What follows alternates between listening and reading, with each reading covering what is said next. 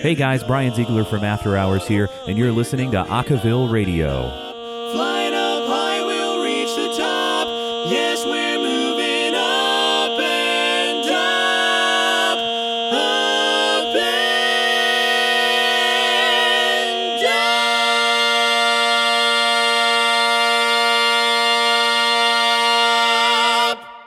Welcome to episode seven of Polyphony. We are talking about gender in Scholastic a cappella, and we have some incredible panelists this evening. We are talking with Chloe D'Agostino and Leo Early from the Crescendos, Morgan Baker, former member of the Whiffenpoofs and Poofs and Dukes, Kate Boyle and Sarah Lewis from the California Golden Overtones, and Ajay Prasad from the G Men. And here is your host for the evening, Aaron. Thanks so much, Rachel. I'd love to start by talking with Ajay, with you, and Kate and Sarah, with you as well, about the experience of the group as it is right now as a single gendered group. And Ajay, maybe we'll start talking with you about what is that experience and what's sort of the value of that for you as a member. Yeah, absolutely. For one, I guess being in the group for about four years now, I've enjoyed it so much. I've made some of my closest friends and some of who I even consider my brothers at this point in the G Men. That said, I think that it's been really interesting to see how our group has worked on some of the stereotypes that comes with being an all guy group and how we approach the fact that the general stereotypes about being all guys are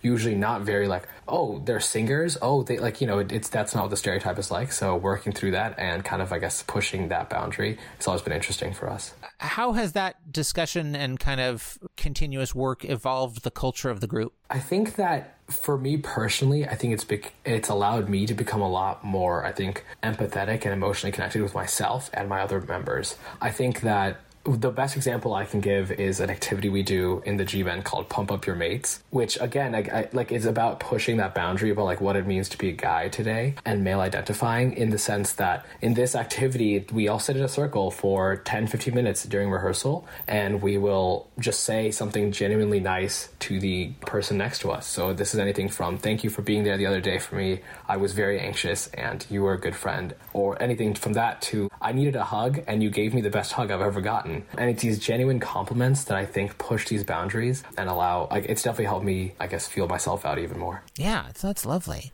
Kate and Sarah, how about for you? What do you feel like you get from an all female identifying group that might be different than a larger group? I would definitely say, in terms of size, compared to a lot of the co ed groups on campus, we're very small. I feel like we have a very close relationship with all of our members, even on the management side. I think we're all very close. Uh, Like Ajay was saying, it is like some of these girls are my sisters. Yeah, I would agree with that. And I think, you know, there's sim- similar, well, similarly stereotypes, obviously like different ones that an all girls group has to work through. And that's something that was often tough to, to navigate and like being taken seriously in different environments and all those kinds of things are definitely things that we've navigated through as a group. But I agree. I think it creates this kind of tight knit community where we really all can relate to each other and bond together. Do you find that those stereotypes are things that you confront in as early as the kind of recruitment and audition process? Do people come in with a different expectation of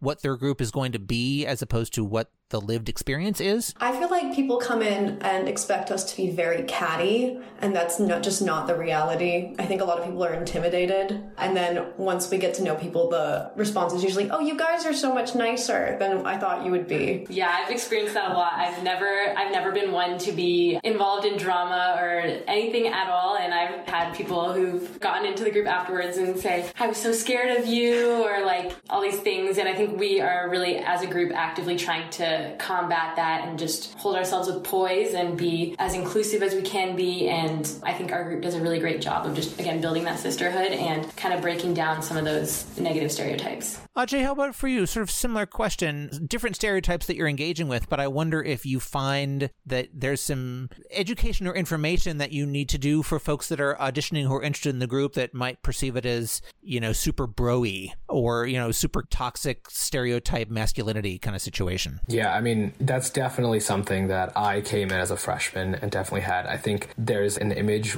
the G men like to have on stage, where we also have an approach to a cappella where we see music as very, very interpretive and artistic in the sense that we will come in with soccer jerseys as our uniform instead of like a nice collared shirt or like bow tie, which is the classic guy a cappella uniform. But instead, soccer jerseys and jeans and Converse is our go to uniform. And so then that, I guess, paints an image of the broy, and then we fill into that stereotype. But then you come to our rehearsal and we have these very intensive talks about what the music means to us. We expect that when somebody's trying out for a solo, there's a solo interpretation before they actually try out where they discuss what is the lyrics what do the lyrics mean to them? What do they think about when they're singing? We want our solos and our singers to be expressive and emotive when they sing which then i guess does the opposite. Yeah. Leo i wonder about for you and for chloe and, and leo i'll start with you. We've heard from kate and sarah and ajay about the value and the wonderful experience they're having in single gendered groups and i wonder if for the crescendos there was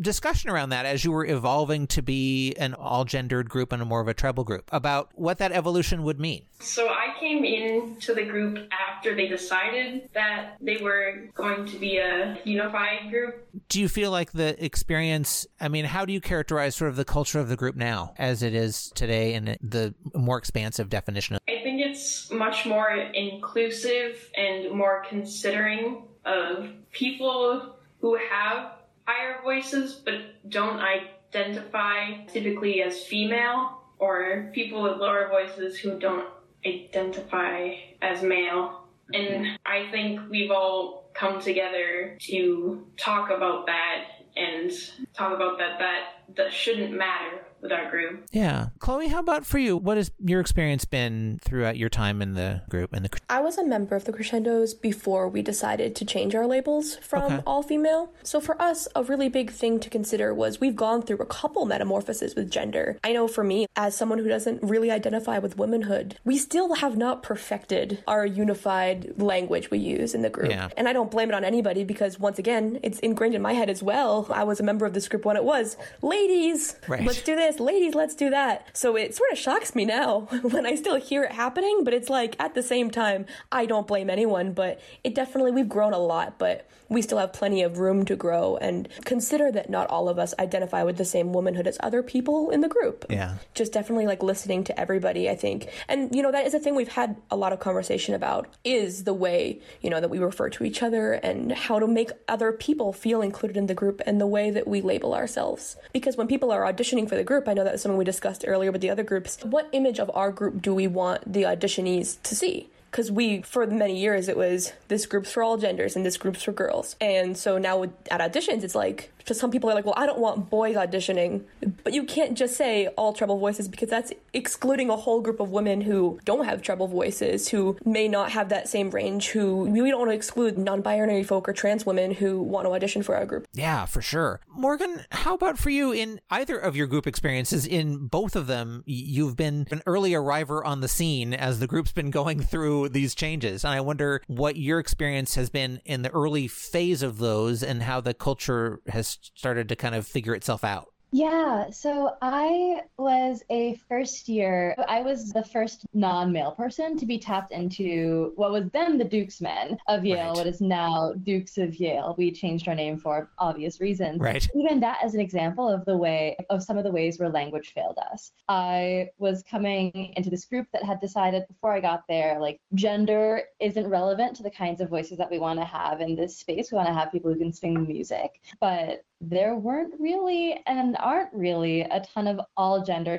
tenor baritone based singing groups out there. And so that was a thing that we had to stumble upon in terms of how we wanted to talk about ourselves. And in that way, I really identify with what you, Chloe, and Leo were saying about like really struggling with how to talk about people's voices when so much of our association is with like soprano alto like sopranos and altos are women and tenors and baritones and basses are men and we understand that these are separate vocal ranges but what we've noticed in Dukes and also with the Whiffenpoofs, which I was a member of last year, was that I went to girls' school in high school. I was singing in a soprano alto singing group, uh, in an a cappella group, and I sang sop two, I sang alto one, I sang alto two, I came to Dukes, I was singing tenor one, but I was singing the exact same notes that I was singing as a soprano two, alto one, not even an alto two. That was like tenor two land in Dukes. And so, it, yeah, it's really hard to communicate to people what it is that we're doing at all, especially when people have such rigid understandings of like what a tenor sounds like. Yeah, and, and it sounds like if the trend continues that in like two or three years you're going to be a deep low bass because you're working your way through all of the, the ranges is what it sounds like. But I wonder well, if you know Oaks that like once she hits puberty, it's over for all of the basses for their jobs. Exactly. And Look out. Yeah. In the first year of the Dukes, for example, in this new arrangement, where are you seeing, where did you see that stumbling, figuring it out, working through it? Where do those issues start to come up at the beginning of the process? Because it's so new for everybody to kind of figure this out. I mean, I wouldn't have chosen to join the group in the first place if I hadn't felt like it would have been a good space for me. So I wasn't afraid of like being bullied in this space. I had other options. I would have gone somewhere else if I didn't think I was wanted. And so the intergroup dynamic was actually lovely and fantastic. Really, the biggest problems that I and we had were with audience members, especially when we'd go on tour and perform places. I had a woman at like a private gig tell me like you are a rose in a group of thorns. I had a someone at a public concert tell me, "I hope they treat you right." And really, what that I know, I know, like all of these Wow. wacky things. And what that communicated to me was like, "Oh, these people have the lowest standards in the world for how they expect people who they think are men to behave behind closed doors. They assume that oh, these people must be terrible and I must be suffering," which was the furthest thing from the case. And not able to assert yourself. I mean, there's also sort of that piece of it as well. Right, as if I were like dragged along and coerced into singing some doot doots and some boîte datas with like some music nerds. Absolutely not. And and so that was that was definitely the hardest thing. And in that year and in years since, we developed strategies of ways of supporting each other, especially folks of marginalized identities who people can see are different and often like to say are different. How do we keep each other safe, allow each other to escape, have an exit strategy in those kinds of situations where folks are trying to tell us we are? Right, right. Sarah and Kate, I wonder what are the musical implications of being a female group, female identifying group? What does that afford you? What does that limit you? What are the consequences of that decision? Well, I think it's kind of an interesting question, and I agree with the saying, you know, the labeling is really a tough thing to navigate in conversation within our group about that too. You know, I don't think anything is perfect. I don't know if the system we have is perfect either, but it is interesting, like Morgan was saying, she's singing tenor one, tw- or two as a female identifying person, and I actually sing bass with an overtone, so it, I kind of have a reciprocal. It's a, it's a similar feeling where you know that's a voice part that's typically thought of as male, and like, I'm singing lower notes in this all female group than I ever was singing in my mixed voice in choirs in high school and stuff. And it's it's kind of interesting navigating that realm. And obviously, I can't hit the same notes that other basses can hit, and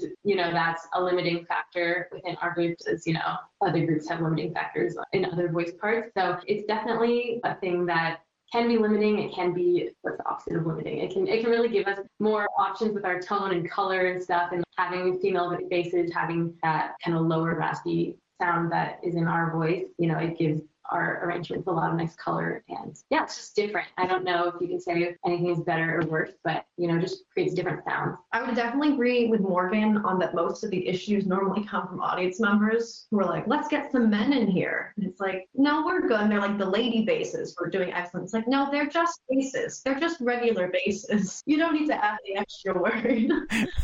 yeah.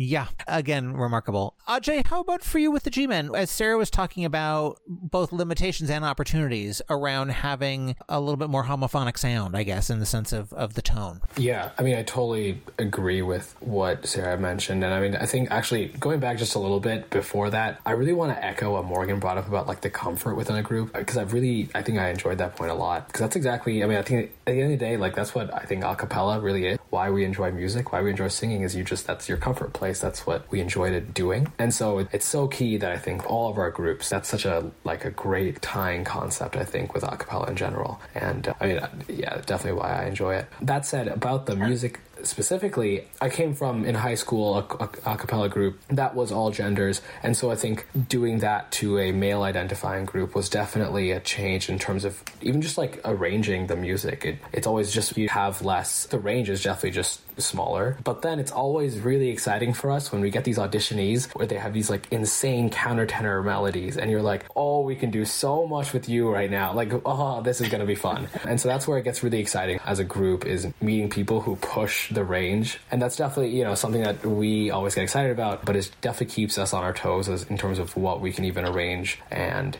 how to arrange. There's so many songs that I've always wanted to arrange that I'm just like, oh, it just won't sound good without just like another octave on top. But nobody can sing remotely that high. And so then you just have to cut your losses almost. And focus on your strengths, capitalize on the strengths of the tone and the. Absolutely. I mean, yeah, I didn't even touch on that. That said, one of the pros that I found, it's very easy to get, yeah, like the tone is very similar quite often. And so then blend, I wouldn't even say it's easier, but it, it happens quite often. And there's a lot of times when we're just singing and you get that overtone in the room and you're like, ah, yes, like that's exactly what you need in this chord. Thank you. And so that's just the best feeling. So yeah, definitely that there's like a lot of pros that come with just having a lot of the male identifying voices is. But I would be lying if I said that there's not times I wish that somebody could just sing two octaves higher than everybody else and then just have this like amazing counter melody going on. In uh, the G Man always in search of a ostinato, it sounds like. Well, with those amazing points, we're going to be back in just a few minutes. So please stick with us. On the other side, we'll be talking about things like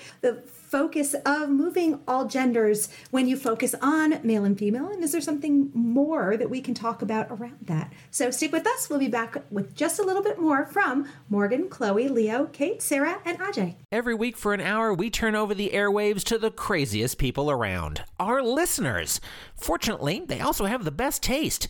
Hear it all each week on the Requests and Dedications Hour. You pick tunes in the app or on the website, and we play them every Thursday at 9 p.m. East, 6 p.m. West, and again Sunday at 2 p.m. East, 11 a.m. West. Around the world, catch it Saturdays at noon London time, 8 p.m. Tokyo time. We'll be playing the tunes you pick and having a great time doing it. And we're back talking about gender in Scholastic a cappella. We have Ajay Prasad from the G Men, Kate Boyle and Sarah Lewis from the California Golden Overtones, Morgan Baker from the Whiffenpoofs and Dukes, and Chloe D'Agostino and Leo Early from the Crescendos. Here again is your host, Aaron. Thanks, Rachel. Chloe, I wonder about the transition period for the crescendos. One of the arguments that gets made, at least in the public sphere, about keeping single gendered groups the same is tradition, is sort of this is how we are and how we have been. And I wonder if tradition played any kind of role in the conversation or how that part of the conversation evolved for the crescendos. For sure. So the crescendos have a history. Before being the crescendos, they were a treble choir that would meet after school, and it was all girls that would sing after school. And then later on, they decided to make a group. This had gone on for, I want to say, a couple years before I came into the group.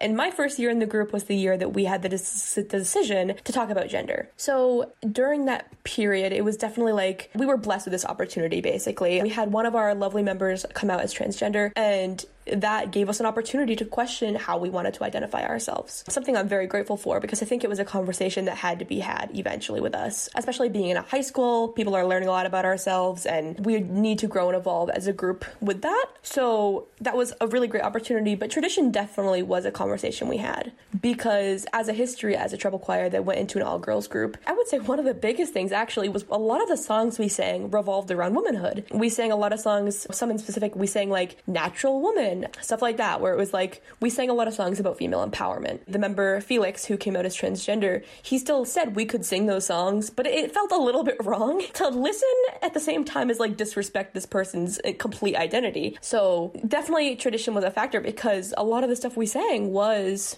around gender. A lot of our lives revolve around gender and how we view each other revolve around gender. So, of course, it's going to definitely play a role in acapella. But I think young people are pretty cool because we tend to be able to adapt to things and change tradition and smash tradition all the time. So, for us, it wasn't too big of a deal to be like, eh, who cares anyway? And just because we all loved Felix, you know? We love Felix. It was like we would so much rather respect our group member than say, nah, we don't really care. We're going to do this and then you'll leave the group in a year. Do you feel like the conversations were different, easier, more challenging because they were personalized, because you had someone who kind of prompted the conversation initially, as opposed to, you know, some groups are having it kind of in the abstract, like maybe we should do this. And it's not necessarily prompted by someone who is already in the group, for example, who is, you know, forcing the conversation or at least inviting the conversation. I think that that definitely made it easier for us because that was a factor of like, well, we care about you and we want to listen to what you have to say. So some people who may not be as versed in gender as some other people in the group, they may not have understood understood fully or thought that it was a big enough deal. I remember too, during our virtual era, we had another sort of metamorphosis when there was no real reason to have a conversation, but it was brought up that maybe the trouble label was also kind of troubling. For me, it was like something that I thought about a lot was like, if we, if we still have some of the elements of womanhood in our set and in the things that we sing, how could we exclude people who identify with, with womanhood but may not have treble voices?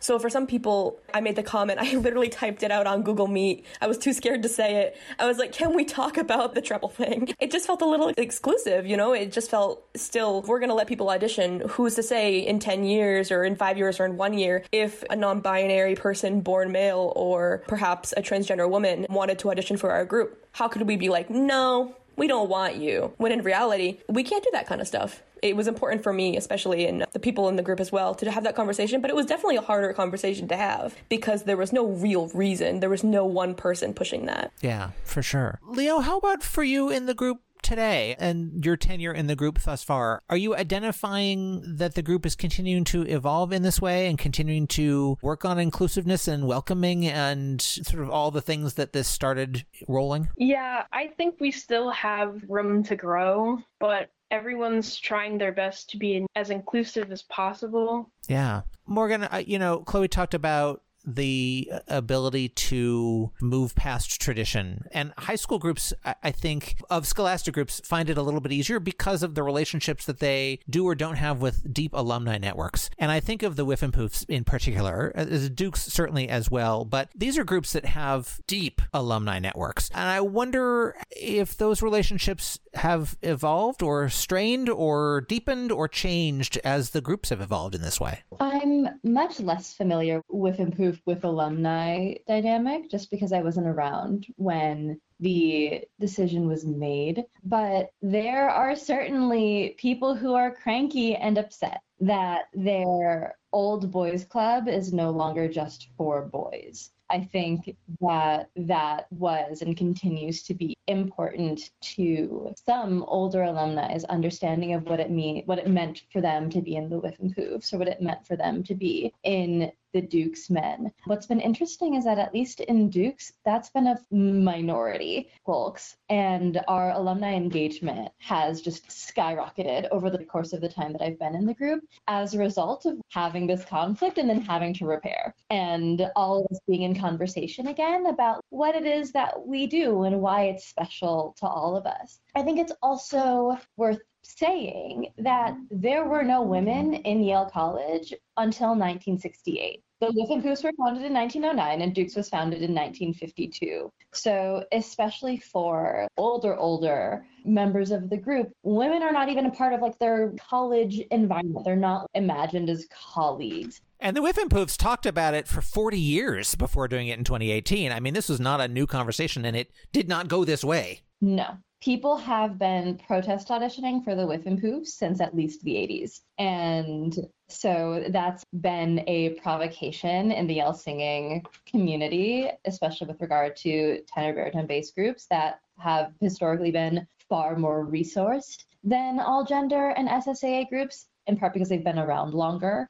in part because people buy what they're selling more often and pay more. But yeah, that's definitely been a dynamic, but one that hasn't gone quite the way that you might have expected, given like Yale as an elite institution with like deep pockets and a lot of investment, emotional investment but it sounds like the the strategy that the Dukes have had of engaging the alumni through the struggle and the resolution has paid off in terms of deepening that connection in a way that other groups maybe didn't have. I, I don't know about other groups. There also aren't that many of us that have done this kind of thing, but absolutely, that is absolutely the case and has been really meaningful for me also, knowing that it's not just the people in the group who are in my corner, but that there are people across the country and across the world who are like happy that I'm doing the same thing that they were doing, even if it doesn't look the same way that it did when they were involved. But something that I think also makes that easier for Dukes maybe than other groups is that we've always been sort of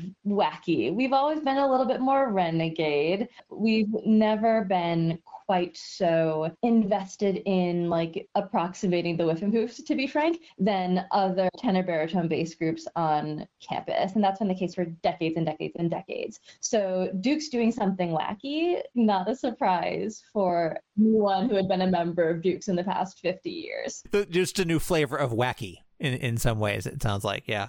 Kate and Sarah, I wonder about the conversations on campus a cappella groups for you. You know, there are obviously no shortage of groups uh, on campus, and I wonder is there impetus or conversation around changing some of these definitions? I would say there is um, conversation. We have a lot of conversation within our group about it, and it's um, a conversation that we want to keep having. You know, are we all female? Are we all female identifying? Is there there's not really a difference between those two, and what that means for us? And I think that's a conversation. I haven't really noticed it much between groups. Again, I think because there's just so many groups on campus. I mean, just associated with the student musical activities department, there's already nine groups, only three of which are single gender, and then there's 10 more that are independently run that are all co-ed and have ties to different parts of identities like cultural identities and stuff like that. Yeah, and I would say definitely, I think it's probably present on most college campuses, but I think Cal is the kind of place that the acapella community is definitely very entrenched and there's a lot of tradition kind of seeped in. And I definitely noticed that a lot, that there's a lot of things that kind of continue year to year and it's kind of just like, oh, well, that's the way it's always been done. But I do really kind of going back to what Morgan was saying earlier, like I think kind of it is a central debate. I was in a group before the overtones that was all treble voices. And so we had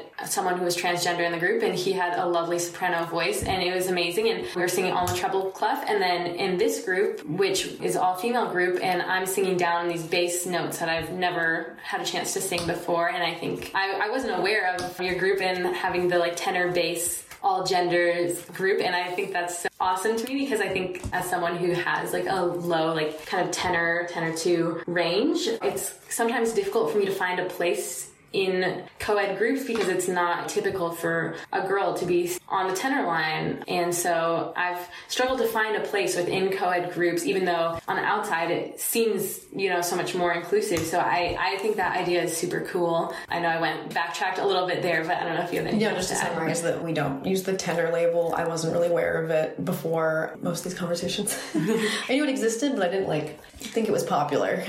I said it's not popular a lot of people find it really confusing and we run into that also during rush which is what we call the audition period. People just don't know what to do with us. Well because i sing in like the kind of tenor range but within the group function as a bass. And yeah there's so many kind of nuances within acapella it is hard to explain to someone who might not fully be in the loop. Kate and Sarah, how core to the identity of the Golden Overtones is the fact that it's a female group? I think it's, as we were talking about before, pretty ingrained in tradition. The Overtones has been around for almost 60 years. We're turning 60 in 2022. So it is very much like we, the group has gone through transitions over time. We used to be called the Decibels, then we were the Overtones. I feel as if, if we were to, I feel like most of our alum probably wouldn't have much to say about it, and that would be that. I well, not aware of anyone who would have a problem with that. We also do a lot of a lot of our music is kind of like Chloe was saying before. A lot of our songs we try and do mostly female artists and if not all and really talk about each song how it relates to us in our experience as a woman and we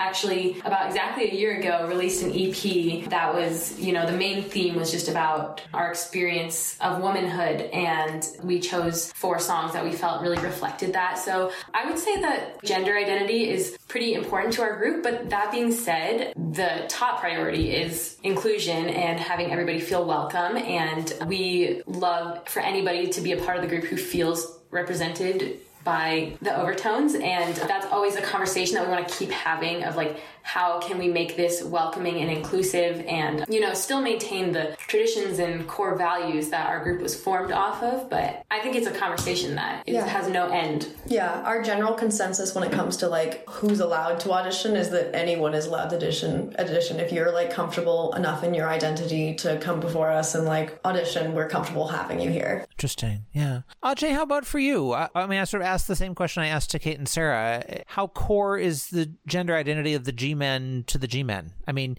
you have men in the G men name, so that seems like that might be an indicator. But sort of more more broadly, what do you think? Yeah, absolutely. I mean, I think really similar to what Kate and Sarah mentioned from the get go is that contextually, it's actually been an issue. The idea of gender has actually, interestingly, not really come up as much. And I think that's attributed to the fact that on our campus, I think we have 16 a cappella groups and I think oh, like almost 200 people involved in a cappella in some capacity. And so because of that, almost anybody who wants to sing on campus finds a place. And so for us, being one of we're basically the one a cappella group that's all male identifying. And so because of that, we very much encourage if you are comfortable with singing with us, then please audition. Like it's never been you have to be a guy, you have to male identify, you have to do this, you have to do that. And of course that is like I understand the dichotomy there because in our name is the gentleman, and that can obviously turn people away from that comfort. And so I guess yeah, but I think like interestingly it's not really come up as much for us just because people who wanted to have a different acapella experience had 15 other groups to choose from and would usually find their own family. What's your temperature check on alumni around this? I mean, uh, we talked about kind of a whole range of potential alumni reactions from super cranky pants, as Morgan was sort of characterizing. I'm putting words in her mouth a little bit, but and uh, it being a non-issue. I mean, what's your sense of the of the Alumni in that way? Yeah, I mean, I think a little dissimilar than Morgan's group and Kate and Sarah's is ours is, I guess, relatively old for Michigan's campus, but not nearly as old as those ones. I think we were founded about 26, 27 years ago. So, I mean, like, not a new, new group by any standard, but I think then some of the, like, older, I think more conservative views about gender are lost because people in the group are just not as far removed from, like, I would almost say, like, what they should be thinking, really, like, the, like, the right thing to be, like, thinking about when it comes to gender. So, I would really just, I would be quite surprised if not actually appalled, if any of our alumni were, if we were to transition to changing our name and changing our inclusivity in terms of the, like, actually, I think almost exclusively the name when it comes to gender. I don't think anybody would be, would have a problem with that. I would be quite surprised if somebody did. Yeah. Well, we will have a ton more, but we're going to need to take a short break. On the other side, we're going to be asking all of these folks for advice that they may have for groups who are looking to make some of the changes they have made or looking to retain their sort of identities as they are now. So stick with us. Again, we'll be back in just a few. Bring on the close harmony. Acaville's longest running barbershop show is Shop Talk, featuring two hours each week of interviews, fun, and amazing ringing chords. Hosted by longtime singers and leaders within the barbershop community, Shop Talk includes quartets and choruses from men, women, and mixed groups. Catch new episodes of Shop Talk every Wednesday at 3 p.m. East, noon West, Sundays at noon East, 9 a.m. West, and Saturdays at 10 a.m. London time, 6 p.m. Tokyo time. It's tags of fun. And we're back talking with Morgan Baker, Kate Boyle, Sarah Lewis, Ajay Prasad, Chloe D'Agostino, and Leo Early. And here again is your host, Aaron. Thanks, Rachel. Chloe, I wonder, we've talked a lot about sort of male identifying and female identifying gender inclusiveness, but there's a lot more than that. There's a lot more in terms of, for example, being welcoming and including to all genders, including NBs and, and other folks as well. And I wonder, how do you kind of do that? What's the next step after sort of starting to break down the initial barriers? Because it sounds like you're starting to have those conversations in the crescendos. For sure. I think it's definitely important to understand for like people in the group, it's not everyone's going to be super well versed in gender. You know, we all come from different backgrounds. So for a lot of people, it's definitely a lot about educating each other and helping each other understand to become more inclusive and to definitely consider the musical aspects of it all. Because if you do want a higher sounding group, totally fine. And that's awesome. Just how are you going to name that group to make everybody in the group feel comfortable? And then from there, like we've mentioned before, if you feel comfortable auditioning for this group, awesome. We'd love to sing with you. Definitely just like putting that out there, like for everyone who auditions, that this is the identity we have for ourselves. It's always evolving, but currently this is our identity. And if you like it, come sing with us because we'd love to have you, that sort of thing. Definitely just listening to each other a lot as well, taking everybody's, you know, thoughts into consideration as well as just helping each other understand because there's a lot to understand for sure. Yeah, absolutely. Leo, I wonder what do you feel like the group does well on an ongoing basis to continue that conversation or to help set aside time or or process or energy or how does that kind of manifest itself when you're all together? I think we haven't put as much time into talking about it as I think they have in the past yet, but I think we're going to start working on discussing that more and how we're going to go about that as we move along. Yeah, absolutely. Chloe, you raised the point that everyone is kind of at a different place on this journey of figuring out what this all means and and having a sense of of understanding and comfort. I wonder how you what do you feel like are ways to bring people along that may not be at the same place as you on this journey and just trying to figure out the basics of the conversation? For sure. I think a lot of the time it's explaining things in a way that makes it easy to understand in the sense of knowing where someone's coming from you know there's definitely going to be people in any group who may not like the idea of things changing, may not like the idea of changing labels, and maybe being a bit hesitant to consider that. So I think pushing not a personal narrative, but explaining from a perspective of somebody who may be able to bring out some not empathy, but sort of the that side of things of I understand where you're coming from and I want to make this change so we can make you feel safe here. Definitely on a personal basis, I think is a great way to start. Or if you don't have a person in your group that is comfortable talking about their experience, to sort of make it a more general thing in general of like um, talking about maybe like a celebrity and being like, well, in their case, you know, that's a very basic basic way to do it, but something people understand, you know, whether that be someone they know or somebody they've heard of. And helps bring bring people along that may not know they know people who are working through these issues, for example. Kate and, and Sarah, you talked about the fact that for the overtones, this is a conversation that is kind of ongoing in the background and, and still continues to happen. And I wonder how you kind of manage that conversation in such a way that is comfortable for folks to the degree that it can be at least welcoming to folks who may have a wide range of opinions about this. I think part of the conversation is just keeping it very I wouldn't say casual, but not rigidly formal. Just having open conversation, open discussion to it. The good thing about this group that I'm in is that because we are all so close, these conversations aren't awkward. It doesn't have to feel like a formality. It's just another thing to discuss and debate about as we like move along as a group and get closer. And I think it's interesting. So Kate and I both uh, came into leadership positions in this group during COVID and quarantine and the experience of coming back to campus and kind of getting getting back into the swing of things. It's very interesting as far as old traditions and new traditions and what is being passed along. And I would venture that it's probably similar in most acapella groups and the friends in other schools I've talked to have felt this as well, as well that there's a lot of stuff happens because that's the way it's been happening and that's what we did last year and that's what we did the year before and there's kind of just this momentum that tends to snowball and not just gender discussions, but arranging processes, right. group structures, everything. And I think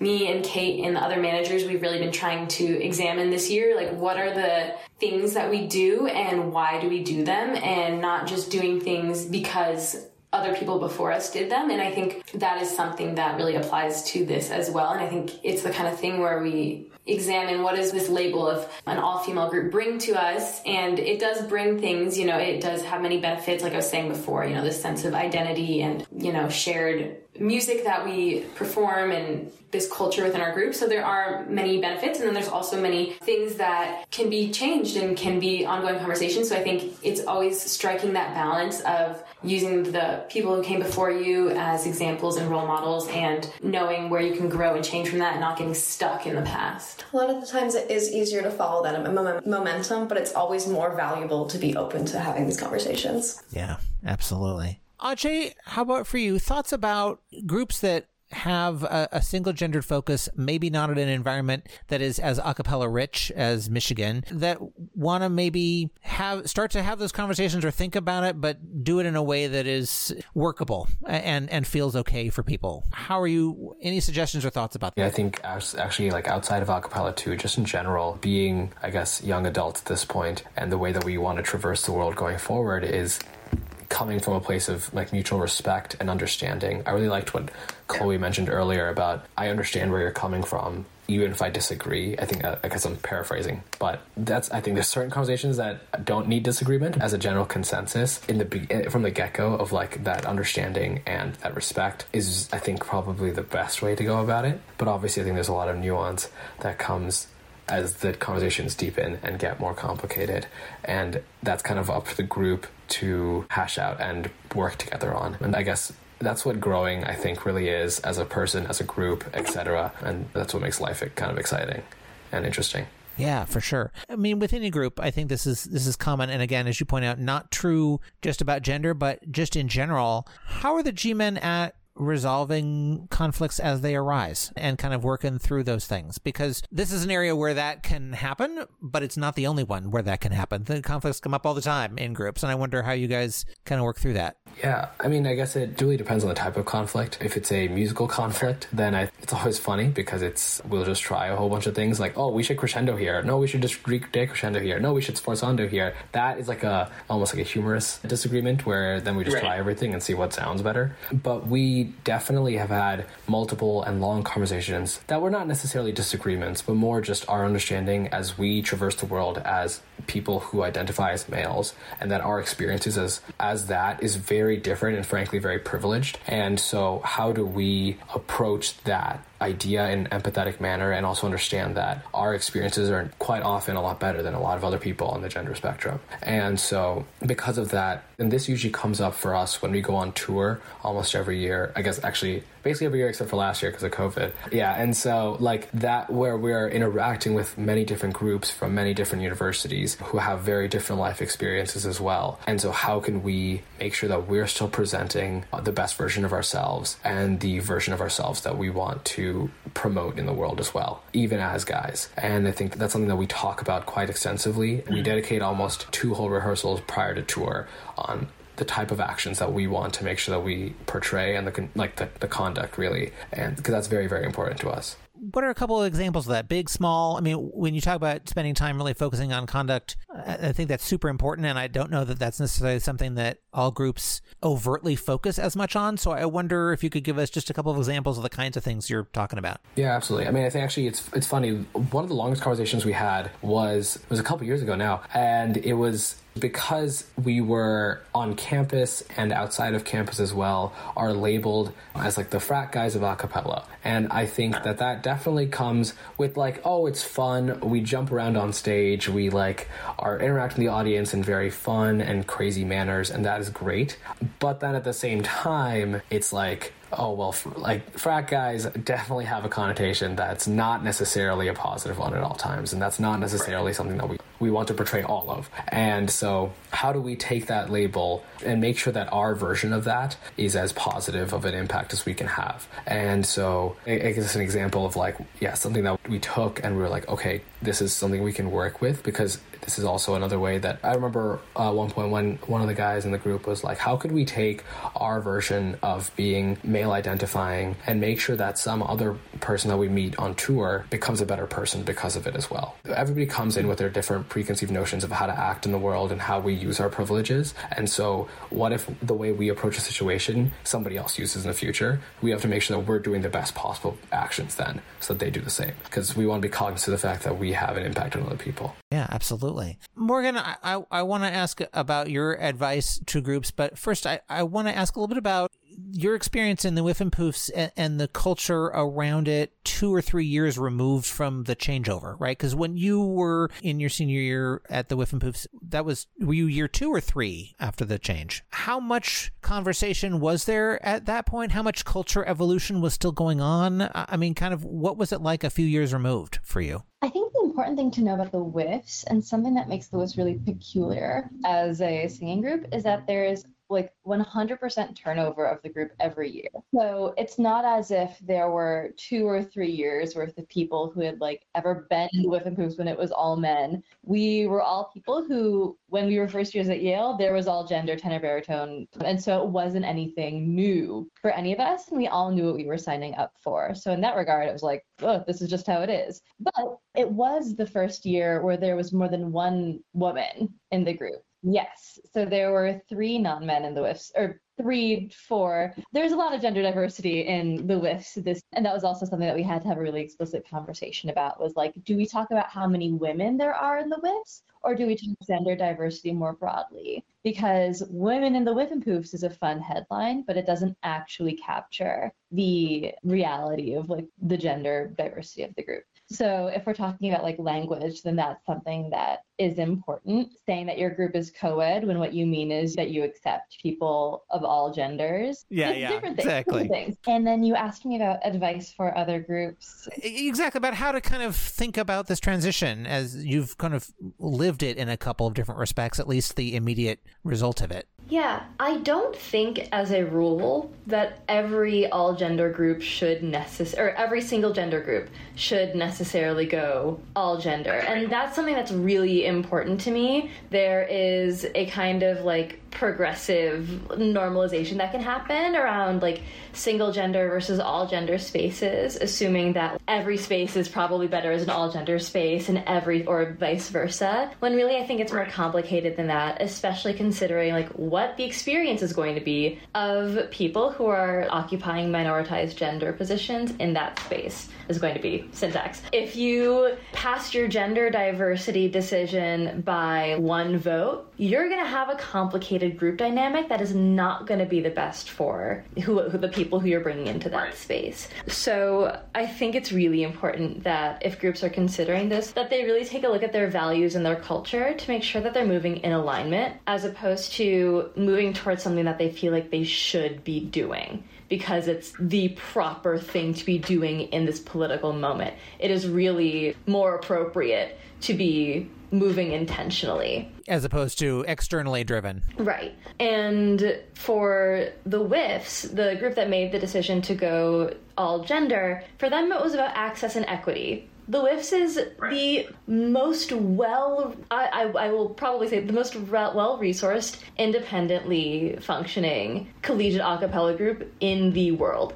You can Google it. It is a three hundred to four hundred thousand dollar a year operation, and all of that money comes in in one year and goes out in one year solely for the benefit of the fourteen people who are in the group. It is absurd. You cannot see me because this is audio and not video, but I am nodding as vociferously as I possibly can. It is amazing. It's amazing. It's bonkers. And a big part of why the whiffs have been able to do that is because they like sell this old Yale vision. They wear the tails, they are they were all dudes. They sing the Whiffenpoof song and it's a big party for everyone, but Yale of today is not Yale of 1909 and our values are different. So that was for the whiffs. For Dukes, people who were in the group when it was all men have said that it's really more continuity than change and that going all gender was a move toward like that that moved the group further toward its values and its core mission rather than like away or towards something else. In your first year with the Dukes, how has that reflected itself in kind of day to day? Do you, does it come up in conversations as a group? Are you thinking through modifying processes or musical kind of choices? Or now that the group has been through the transition and you're kind of right on the other side, what does that look like different than what you might imagine it was before? So the question on the forefront is about whether or not Dukes will choose to go soprano, alto, tenor, bass. Limitation that is inherent to our repertoire is that it is tenor, tenor, baritone, bass. The music just sits lower. If you have a voice that hasn't been affected by testosterone, which is also language that we use, if you have a non testosterone affected voice, odds are you won't be able to sing tenor two, and odds really are that you won't be able to sing barrier bass, which means that given a typical audition pool, only a quarter of the spots in our group are open to people who identify as women or more expansively have non testosterone affected voices, which is a problem if our goal is gender parity. Right. But as of right now, we've decided that one of the things that makes Dukes Dukes is the music that we sing. And so, for that reason, there aren't currently active plans to like transition the group to a soprano alto tenor bass rep who that might not be the case in the future but that's where we are right now simply because of the sheer logistical challenge of taking a 69 year old repertoire and revoicing it. It's just a gargantuan task. So that, and then I think avoiding euphemism to gender is embedded into so much of our language. So saying like, we want women or like we want men or we want to be like inclusive of trans people how do you talk about people's voices what kind of sound what kind of quality do we want in our upper voices was something that we had debates over in auditions and that was a moment where we realized okay when we're talking about particular vocal qualities as in like softness or color or forwardness, the ability to like break through a texture, those are things that track with having a voice that is testosterone affected and non testosterone affected. And we had to come to a place where we all agreed that the sound of the upper voices changing because the composition of the group was changing could be an asset as opposed to a loss. And a lot of our more recent arrangements affect. Take advantage of that color. Yes, Yeah, take yeah. advantage of that and really show off what we've got on the upper end in ways that sounded a little bit scrulty before.